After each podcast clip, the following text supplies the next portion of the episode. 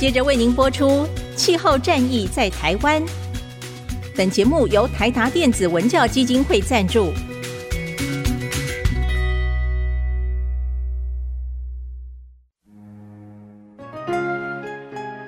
换装一颗 LED 灯，一年减碳七十公斤；喝咖啡使用环保杯，一年减碳四点零一公斤；上班出门前记得把保温电热水瓶的插头给拔掉，一年减碳一百五十七公斤。面对气候战役，对抗地球暖化，可以是个人的事，更需要政府及企业的参与。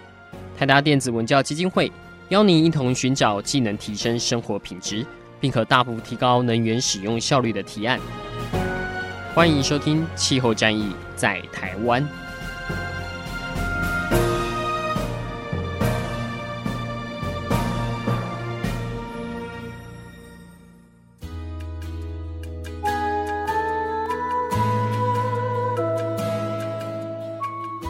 位听众朋友，大家好，欢迎来收听今天的《气候战役在台湾》啊。我们这一季的主题呢，要来解密 AR6 气候报告的。背后的各种的一些啊新的见闻跟秘密哈，之前这几集我们有邀请到很多来宾来帮我们分析到，就是关于这一次 IPCC 发表了这个第二份的这个工作小组报告哈，它是 AR6 的第二份报告哈，叫做啊冲击调试与脆弱度哈。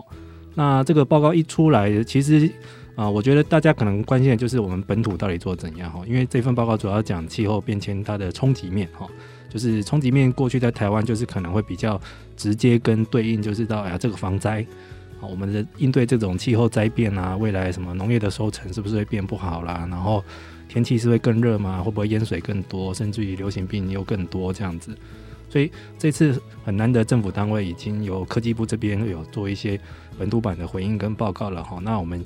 之后会有很多集的来宾会针对不同的层面来做不同的分析跟分享这样子。那我们今天邀请到的是，也是台湾在这方面的权威哈，他是中央大学水文与海洋科学研究所的李明旭教授。哎，李教授好。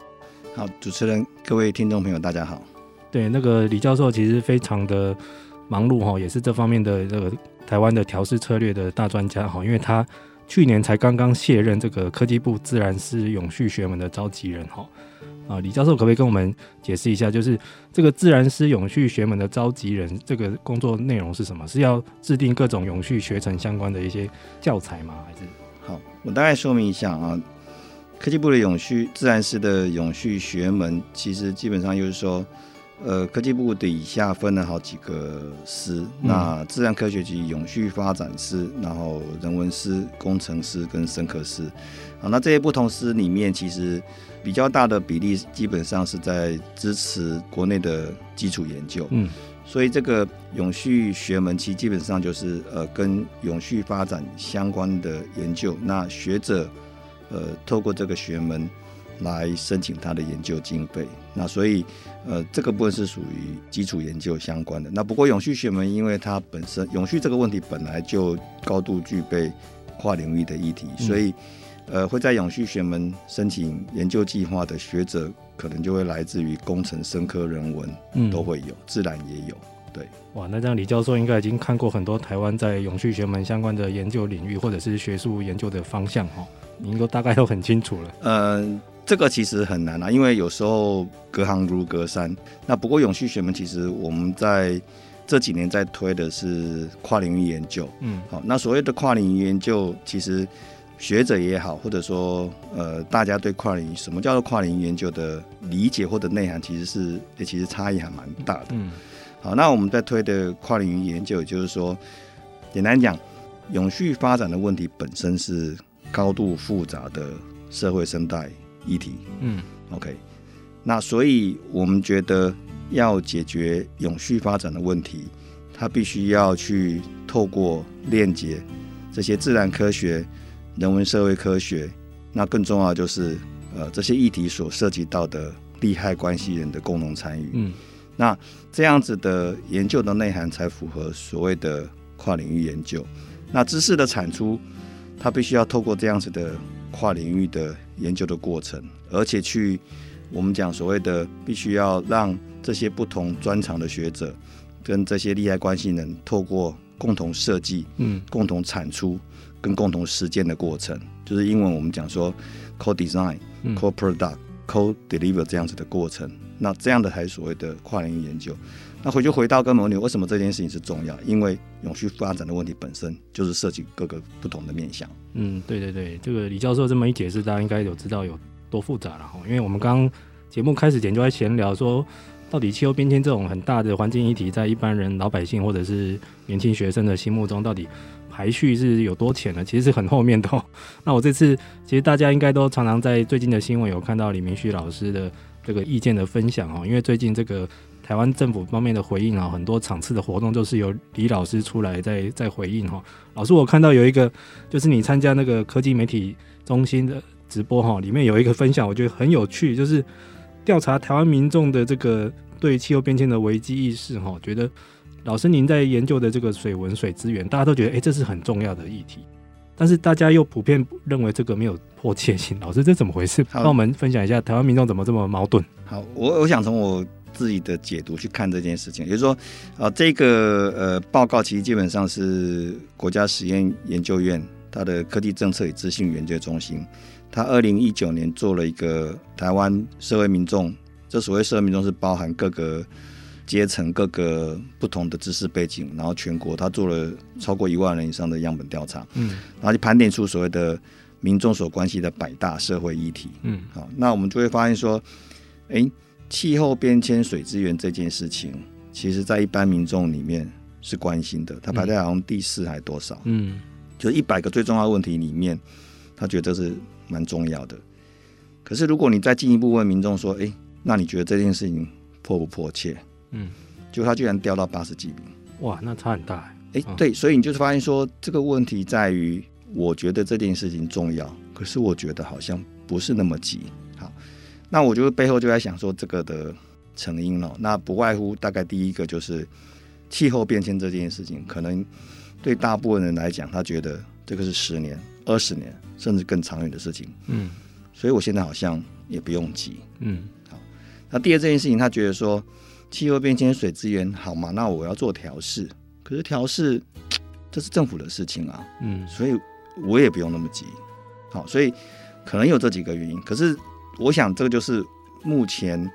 呃，包含这次 ARCS 报告里面在呼吁的一个现象，就是说，气候变迁调试这件事情，它过去从用的字眼叫紧急，叫 urgent，这次叫 timely，就是要及时。也就是说，过去一直讲说，哎，这是一个很紧急的事情，我要赶快做什么事情。可现在跟你讲说，不对，现在是你马上就要做什么事情。嗯，也就是说，呃，社会一般民众、社会大众。对气候变迁调试这件事情，呃，不能再只是觉得事不关己，因为我觉得这个反而会是一个最大的风险。嗯，哇，这个老师一分析，我们就觉得很有感哦。从过去这个 IPCC 的报告，从这个紧急到及时这个字眼的转换间，已经大家可以感觉到这个问题哈，就是所以各位民众，你们不要以为哈，这个是在我有生之年应该不会遇到。其实以后可能真的会慢慢遇到了哈，而且可能真的在台湾本土也感受得到哈。那李教授，我们来请教一下，这一次这个 AR6 这个 WG Two 哈，第二工作小组的这个报告，冲击调试与脆弱度。老师，您自己看完这个大致的内容之后，有没有哪一些是你觉得很惊讶或重要的？然后有没有哪一些现象已经在台湾本土感受得到？嗯，我想先从整个这次报告里面，他希望带来的一些。思维上的转变了，我我为什么讲思维上的转变？也就是说，这个中间有一点，有一件事情其实可以谈，就是 AR 五出来的时候是二零一四，嗯，好，那二零一五的时候 UN SDG 出来，就联合国永续永续发展目标，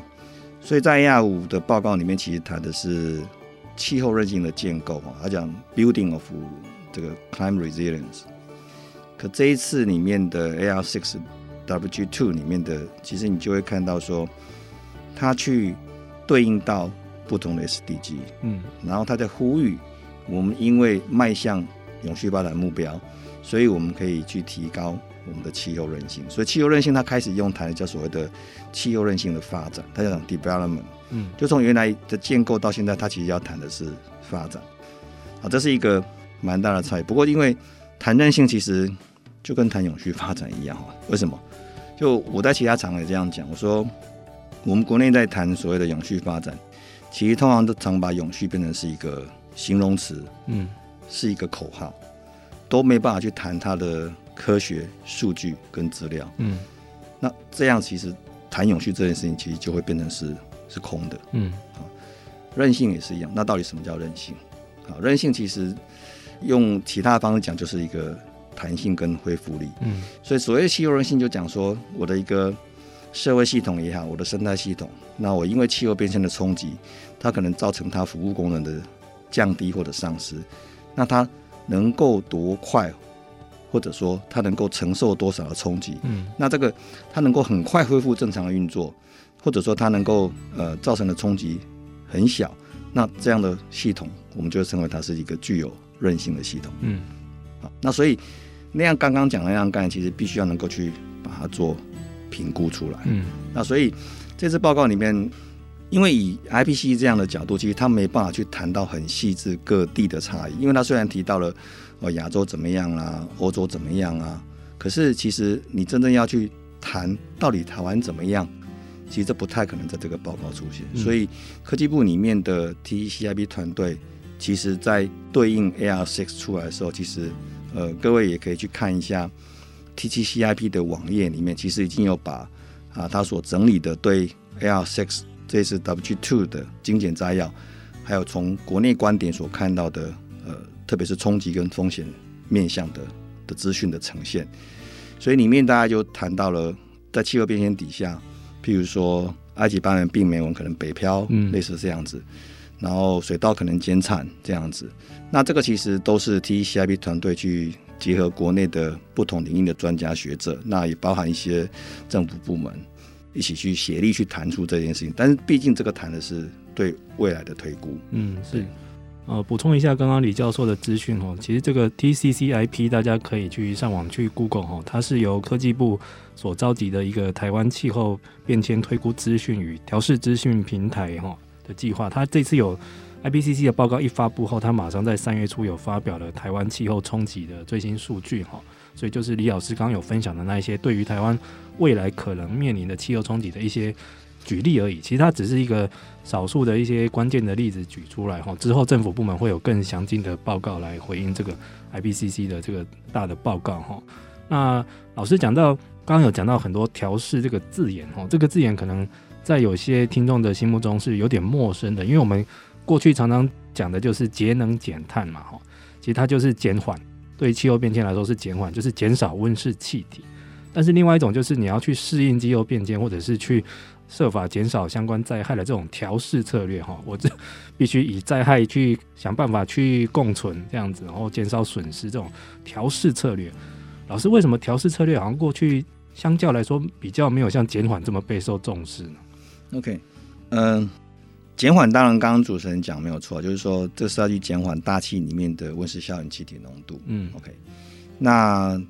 什么叫调试？其实我们每天的生活，我们自己都在做调试。嗯，怎么讲？譬如说，哎、欸，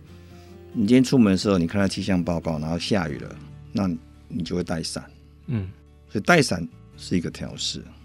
OK，今天气象报告说温度会很高，那我们把冷气打开。然后减少我在室内的热危害，这个是调试。嗯，那所以调试这件事情，其实目的在降低你的气候变迁的风险。那所以从 AR 五开始，其实他就把调试这件事情，或者把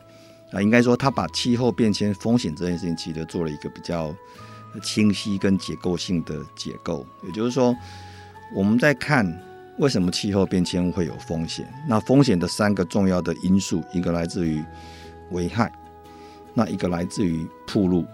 那一个来自于脆弱度。好，那这三个的共存在，你才会有所谓的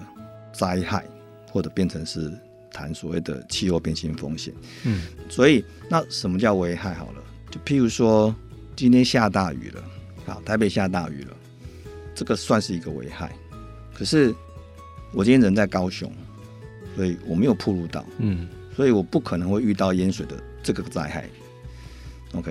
啊，另外一个呢，下大雨了，淹水的，可是我现在住在五楼，水不可能淹到五楼，嗯，对。这个也是一个我没有曝露到的一个因素之一。好，那另外就是呃下大雨了，可是我的社区入口用挡板把水挡住了，嗯，所以水淹不进来，所以这个代表说我的脆弱度是低的。嗯，OK，所以你会形成一个气候变迁的灾害的那个对应到的风险，那就不外乎刚刚讲这三个。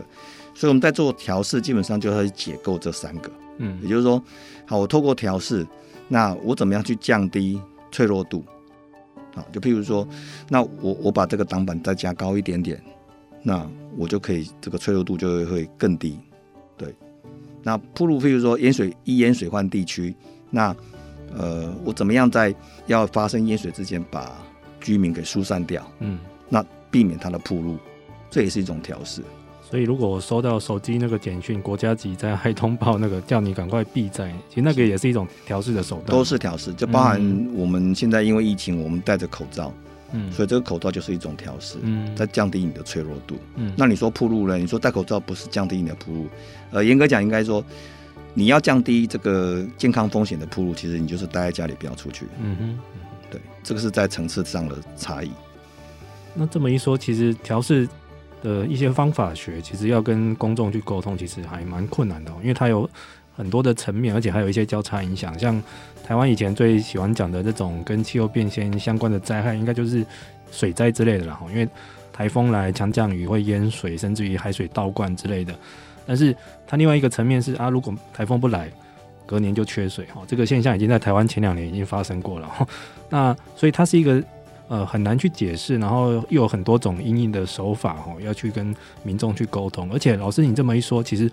呃调试是非常国内层面的，是本土面的哈。因为像气候变迁对各地的影响不一样，所以每个地方都要想出自己的调试的一些方法哈。那台湾目前这方面的一些方法学的研究或准备的一些政策，老师你觉得是足够的吗？嗯，应该这样谈，就是说。我们在面对今天、明天，甚至明年的可能的灾害，其实那该怎么去应变？所发展出来的，好，你把它讲成调试方法好了。其实大概那个是有的，嗯，就比如说，可是问题现在在比较困难在于气候变迁的影响，它通常是跨不同的领域议题的，它不会只是单纯造成淹水的问题，嗯，它不会只是单纯造成干旱的问题。它也不会只是单纯造成呃健康风险的问题，它通常很多时候会是一个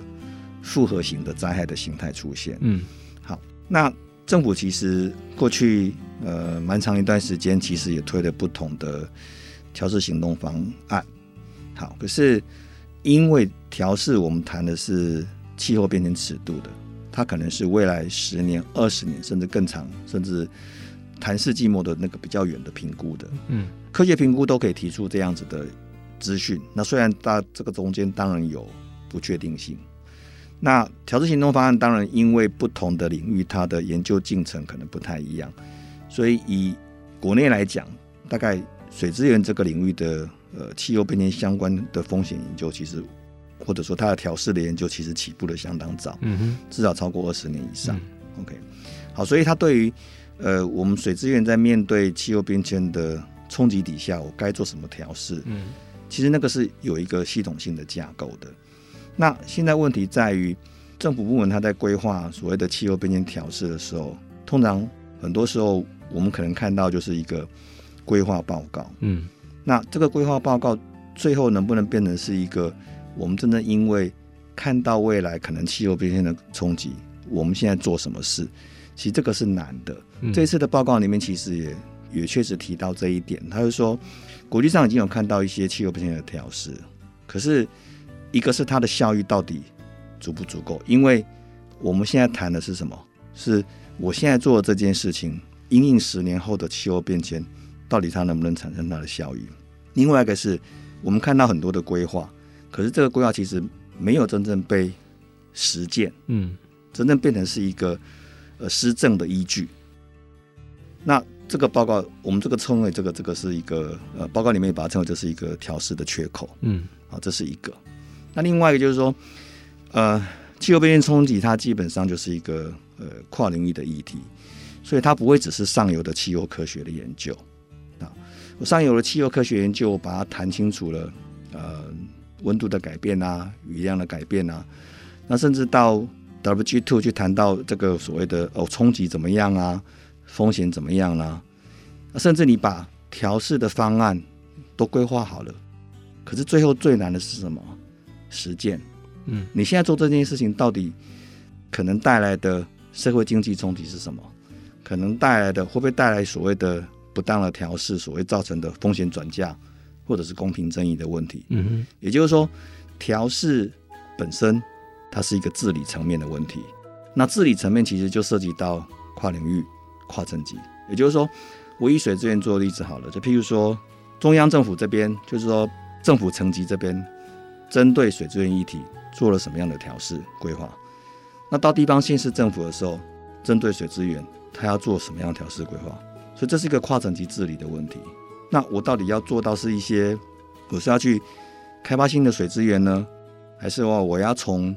这个呃节约用水那边去谈？嗯哼，哦，就是其实我们都开玩笑讲说，哎，水资源，水资源，节约用水是一个永远用不完的政策。对，永远都有。你可以一直喊节约节约用水啊。嗯哼，对。不过其实这次报告里面大概也提到说，我们对调试议题里面，我用水资源做例子好了，就是说气候变迁，气候变迁本身的不确定性，所以我们会期待说，我们未来对水资源的供给本身可以更弹性、更多元。嗯，也就是从供给端。可是其实里面大概也有点到一点点了，就是说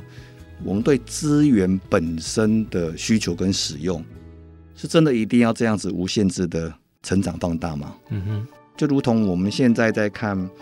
政府在探讨这个净零政策推估里面，其实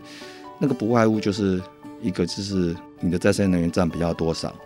然后的用电成长要多少。那这个 always 是一个永远是一个供给跟需求的问题。嗯，可是我们应该要回过来谈的一件事情，就是说以这样一个海岛型的国家，我们的自然资源基本上是局限在这个岛上的，所以以这样的自然资源里面。我们到底可以承载多少的资源使用？嗯，这件事情其实是应该要被好好谈一谈的。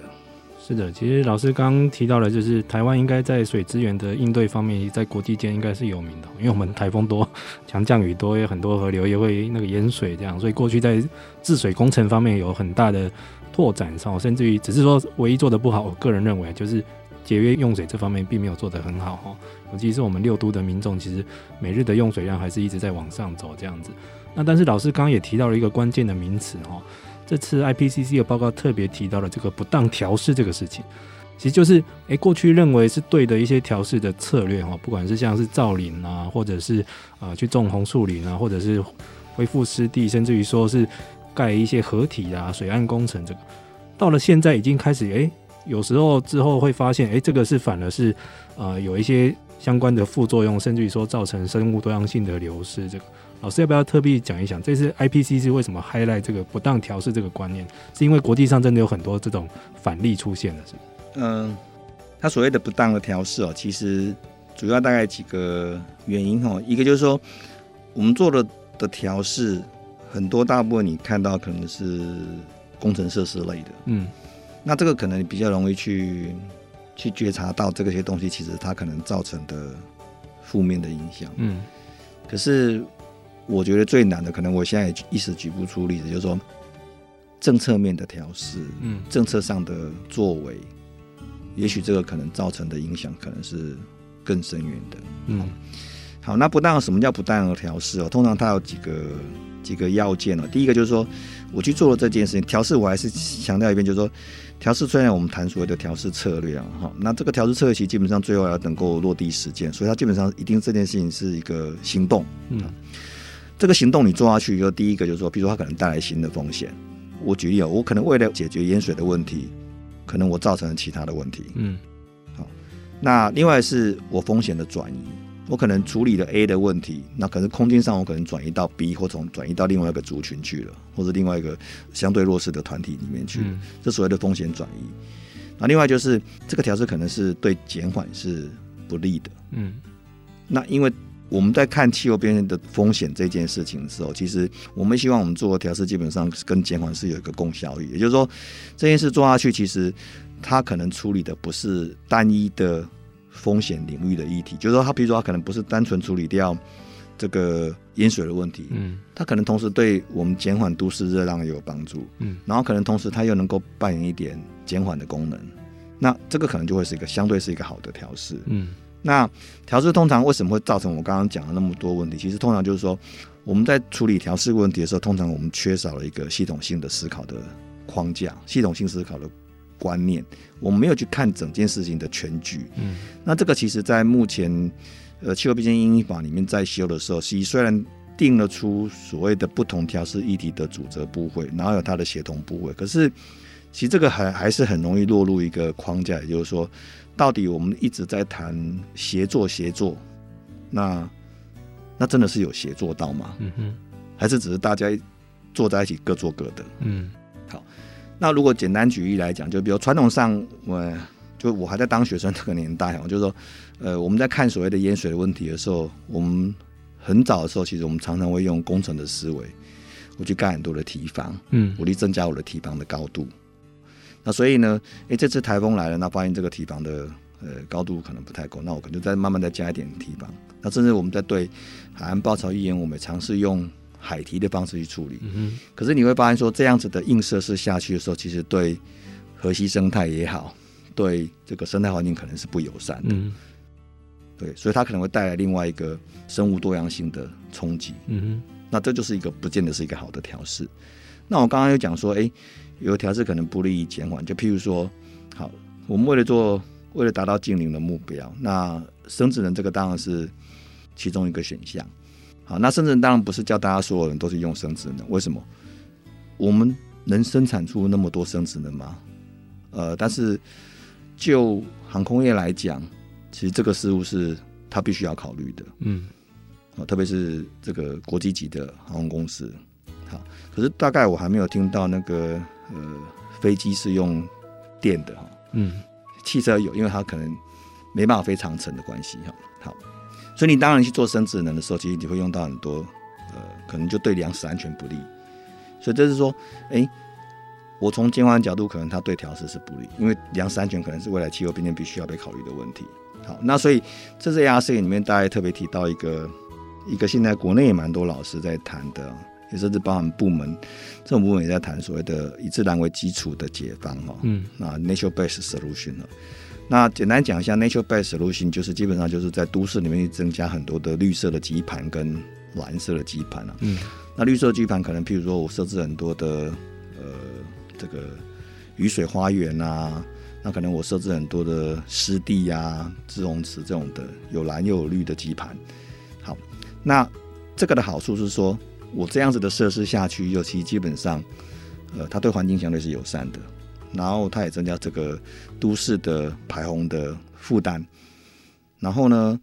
呃，因为是绿色的，因为是有植物的，因为有水域的，所以基本上也可以帮忙吸收一点二氧化碳。嗯。然后呢，因为你多了很多蓝绿基盘，所以你的都市其实不会变得那么热，所以它对热危害也有一点帮助，降温也有点帮助。所以这样子的想法跟概念，其实就不断的被倡议出来。所以你简单去看，就是说，它第一个，它同时对呃减缓淹水有贡献，它同时对减缓热危害有贡献，它又都同时可以贡献到生物多样性的支持，它又可以贡献到减缓。这个温室气体帮忙吸收一点二氧化碳下来，主要是似乎是一个很不错的。可是我们以台湾有限的土地，或者说都市的高密集度来讲，我们到底能够放多少这样子的 NBS 的解放下去？这个中间就是背后就涉及到国土规划跟市都市设计的问题。好，再来去谈，我当我放了很多 NBS 以后，是不是我未来就不会淹水？嗯哼，这件事情其实必须要被谈。也就是说，NBS 并没有办法去解决所有的淹水问题。换句话讲，当我们在谈调试的时候，其实它通常会是多种调试策略的叠加跟组合。所以，NBS 它可以，它虽然是好的，可是它解决了一部分的淹水的问题。可是只靠 NBS，我们真的就不会淹水了嘛？或者我们就真的不怕淹水了吗？我我想不必然。所以老师的意思是，调试策略其实它是有多种选择的，必须多管齐下去综合去评估了哈，并不能说单靠某一种什么致命武器啊。因为像那个去年哈，大家如果记得这个中国的郑州淹大水，然后欧洲整个德国那边非常惨的洪灾哈，那时候其实就有很多网友在网络上论战，说什么海绵城市破功什么的，不一定做了这个还是会淹水啊，那有什么用之类的哈。那老师刚刚很清楚的点醒大家哈，就算做了这么多，以后还是有可能会淹水哦，只是要强化大家的一个那个恢复力跟韧性嘛。简单讲就是说，任何的调试方案或者任何的调试行动或者策略。其实它的效益跟限制必须要先被谈清楚。嗯，那当我们决定要用什么样的政策组合或怎么样的调试方案下去的时候，我们才知道说这些 A 加 B 加 C 的调试真正可以帮我降低多少气候变迁的风险。嗯，那我觉得这个是目前。我充其量把它讲，这是所谓的调试科学的研究。嗯，就是说我们在看气候变迁风险这件事情，或者在谈气候变迁的因应这件事情，我们不能只谈上游气候科学，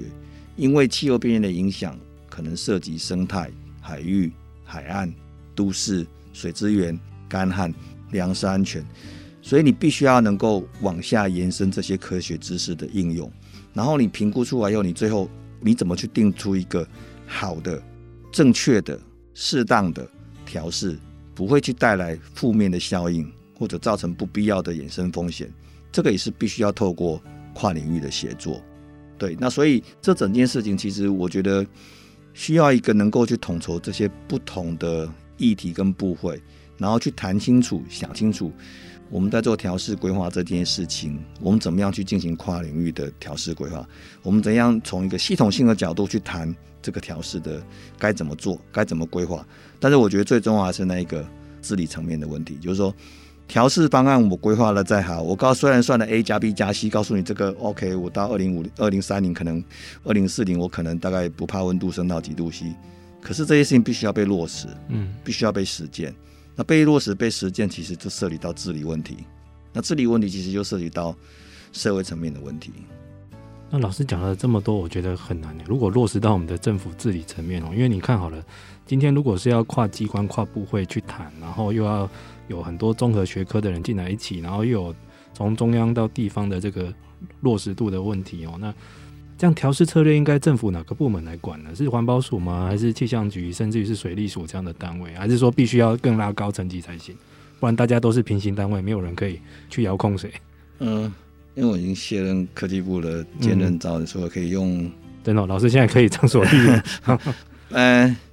目前规划中的当然是呃环保署这边在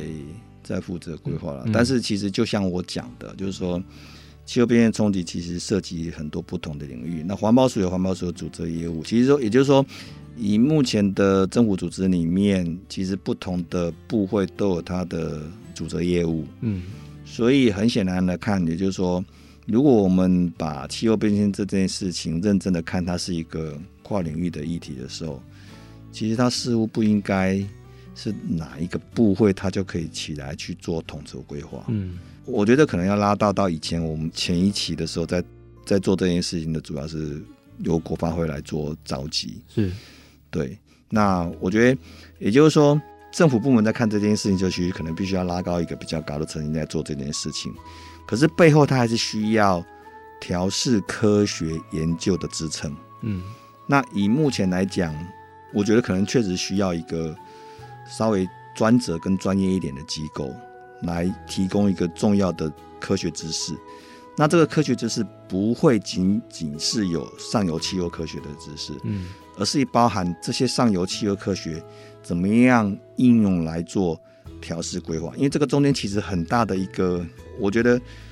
不认同气候变迁，或者说他有点稍微对这个比较迟疑的人，他可能就会讲一件事情，就就会提说，哎。我连下个月到底会下多少雨都不知道。你现在跟我讲二零三零、二零四零，这个气象都说不准了，你还有什么资格去预测未来？对 对，对，所以这就是为什么 AR 四里面提特别提到说，我们要做一个转型式的调试。我们不能再用传统的思维去看这件事情，因为气候变迁本身有很高的不确定性。嗯，那当然，也就是我们现在在谈调试，这不是说我们今天这件调试是要在二零三几到。我们现在谈调试说，我们现在为了气候变迁，为了为了也许是二零三零到二二零四零这十年可能面临到的状况，我们现在要开始做什么转变？嗯，那我觉得这件事情是必须要被谈的。那那这个中间涉及到不确定资讯的动态决策这件事情，嗯、那这个其实在目前的决策治理里面，其实是没有这样子的思维跟弹性的，甚至说到底该怎么做，其实都没有。所以你就会发现说，调试方案通常真的就是方案，嗯。它就是一个放在那里的方案，嗯，你很难看到它去实践跟落地，会因为这个做什么事情。可是我们确实在灾害应变，其实有很大的进展，嗯，就是因为我们每年都在面对这些不同的大大小小样态的灾害。嗯，对啦，就是其实之前也有人笑说，台湾真的很会防灾，很会应变，但是没有国家的调试策略，这样就我们在某方面做得很好，我们但是我们就是比较被动的在承受，但是有没有办法？早一点去预知，甚至于说有一些长期的规划。然后刚李教授也有说到，就是这方面要有很强的科学的论证的支持，还有动态式的这种修正。因为气候变迁的一，它是一直在演进中的一种科学，可能五年后或十年后又有不同的一些新的样貌或说法这样子，所以必须要有很强的这个这个，我可以姑且称它为政策韧性嘛，就是它也必须政策弹性跟韧性要很强哈。那这方面我。很悲观的认为，我们目前的政府部门好像无法去这样去应对。嗯、其实我应该这样这样谈，也就是说，我们怎么样认真去看调试这件事情哦。那 ARCS 报告里面其实给了蛮多的启发啊，但是我觉得这个部分可能呃，透过不同的角度去解读，其实可以得到不一样的启发。那当然，我们为了要避免让调试变成只是一个。规划，或者我刚刚一开始讲说，就是，嗯，它都像就像我们一般人在谈永续发展一样，就变成是一个口号，一个形容词，好像什么东西都可以谈加入到永续发展。可是，呃，谈永续发展，如果你你只是把它当形容词或口号的时候，不去谈科学数据跟量化的时候。其实这其实坦白讲，这不叫永续发展。也就是说，你你必须要把你的呃永续发展实质内涵里面所可能涉及到的，我们讲所谓的承载力跟负荷，把它谈清楚。但这些东西必须要是能够量化的。换句话讲，就是说，调试如果它如果变成只是一个或者任性哈，它如果只是变成是一个口号跟形容词，那最简单就是你你的这些的想为他做很多事情，它只是一个放在那里的报告。嗯。那你必须要能够让它变成是一个真正去去影响改变的事情，这时候其实必须要能够把这些的科学跟数据谈清楚。也就是说，我刚刚前面讲说，我我我哎呀，我要为未来十年做什么事情？这些事情其实有些东西是我现在就该做，嗯，有些东西是我可以等晚点再做。那这些东西什么叫做什么时候该做，什么时候该做？或者说我因为怎样的气候变迁，譬如说。我考虑到是未来未来全球增温是两度 C 的时候，我该做什么？未来全球如果增温是二点五度 C 的时候，我该做什么？好，不过这边我还是稍微岔题一下，就是说我们在谈所谓的两度 C，指的是全球均温的两度 C，可是对应于台湾来讲，可能它可能就已经到台湾已经超越平均值二点五或多少？是 maybe。好，那这个其实又是又会涉及到说，今天你的户外工作者是在工地的，嗯，建筑工地的户外工作者。还是在农地的农民工作者，嗯，这时候你承受到的所谓的体感温度就不一样。所以话就讲，这东西会有一个层次的差异。对，所以呃，调试这件事情，你要最后能够变成是一个可以去被实行跟行动了，它会涉及多重策略的组合。嗯，那这些多重策略会涉及在我什么时候开始要让不同的策略进场，也就是一个调试路径的概念。那学理上，我们去谈这样的概念其实很容易，可是我们要让它真正能够变成是一个政府施政，或者说，呃，先是政府它真的变成是它去做调试改变的这件事情，其实我觉得这中间，呃，即使我们对气候变迁的研究二十几年前就开始，可是我们还是觉得这个路还是蛮远的。是的，那老师，我们最后来想象一下好了，如果像老师刚刚您说的哈，就是。未来台湾需要的调试策略，它必须要有一个先有一个基础的论证哈，跟一些量化的目标好了。譬如说，我们的官员很清楚哈，譬如说啊，我们这个举个例好了，譬如说台北市，它的这个土地承载力或者是资源的耗用程度，只够住两百万人，所以我又未来要去规划哪些地区不宜人居的，像什么水岸会被海海水倒灌的，就请不要去盖房子，不要住人，会有一些迁徙的计划。然后如果未来上升到几度 C 之后，啊、呃，会有很长的热危害的不宜工作的时间，所以我们劳动部，请你去准备五年后我们工时每周要降到三十八、三十五这样的准备，一一去落实这样嘛哈，然后还要随时呃，因为气候科学报告每几年会更新一版哈，随时要做动态的修正。所以老师理想的状态是这样嘛？但是刚刚讲的这个号令的人会不会是总统或行政院长才有办法？哎、欸，其实说气候变迁调试，我刚刚前面有讲，就是说除了这些工程的措施以外，其实很可能会真正产生改变呢。其实可能是政策的部分了，就这么多政策的部分。嗯、那我刚刚讲说，呃，国土计划法或者是都市计划部分，好，就刚刚主持人也提到说，哎、欸，那到底台北市可以住多少人？嗯，有没有人去谈过这件事情？哦，那都市。它的所有资源全部来自于外面，它的电、它的食物、它的水资源，然后它所所有的污染是往外排放的。嗯，那到底这样的都市，我们要让都市成长到什么程度？嗯，这件事情必须要整理去谈。那怎么去改变这件事情？那当然可以从都市计划或者国土计划法令去做。可是问题，这中间会涉及到一个问题啊。那我当我重新划设以后，是不是会有所谓的？社会公平正义的问题出来了，嗯，那你会不会开始有人就抗争之类的？对，所以我们为什么谈说，呃，调试这件事情，其实为什么要让利害关系人共同参与？就说我们在谈所谓的伙伴关系啊，这个伙伴关系包含议题相关的利害关系人，这个利害关系人可能是学者专家，可能是这个议题的相关的社会大众，可能是这个议题相关的。政府部门，嗯，他必须要大家坐下来一起去谈清楚，去共同去设计我们需要怎么样的调试。嗯，那刚刚主持人提到所谓的动态调试哦，呃，我觉得倒还好，就是气候变迁科学的资讯呢。那当然从二十几年前我们对气候变迁的理解，到现在 AR6 对气候变迁的理解，那随着计算资源跟科学计算能力的进步，其实确实有很大的进展。嗯，好，可是对气候变迁的趋势这件事情，我们可以更有信心。可是还是有我刚刚提的说，我们今天要做的调试这件事情，不是要为二零三几年，不是，我们要为我们要做的调试，可能是未来某一个时间的五年或十年内，要为那个时间做好准备。所以我们的调试本身是需要一个弹性的。嗯，也就是说，我们是设想二零三零到四零，我们需要做什么事情。可是这个过程从二零二零在迈向二零三零、二零三五、二零四零过程中，其实我们一定有很多的不同的备案，也就是不同的调试方案，它必须要叠加上来。如果我们发现这样子做的事情，其实我们做不到气候韧性的话，所以我们开始有不同的方案要进来。所以这些不同的方案为什么要进来？因为我们一直在监测我们的环境承载力是不是能够去应变、应对这个气候的变迁。所以我们在谈调试规划里面，其实那个循环里面，其实最后一个就是监测。与评估，监测与评估，你因为气候变迁做了这些调试，到底现在效益怎么样？嗯，如果效益不够，我要去重新检讨我的调试方案，我可能要加新的调试方案。然后这个效益跟评估里面，其实同时也要去检测，发现说你有没有造出新的、造成新的风险。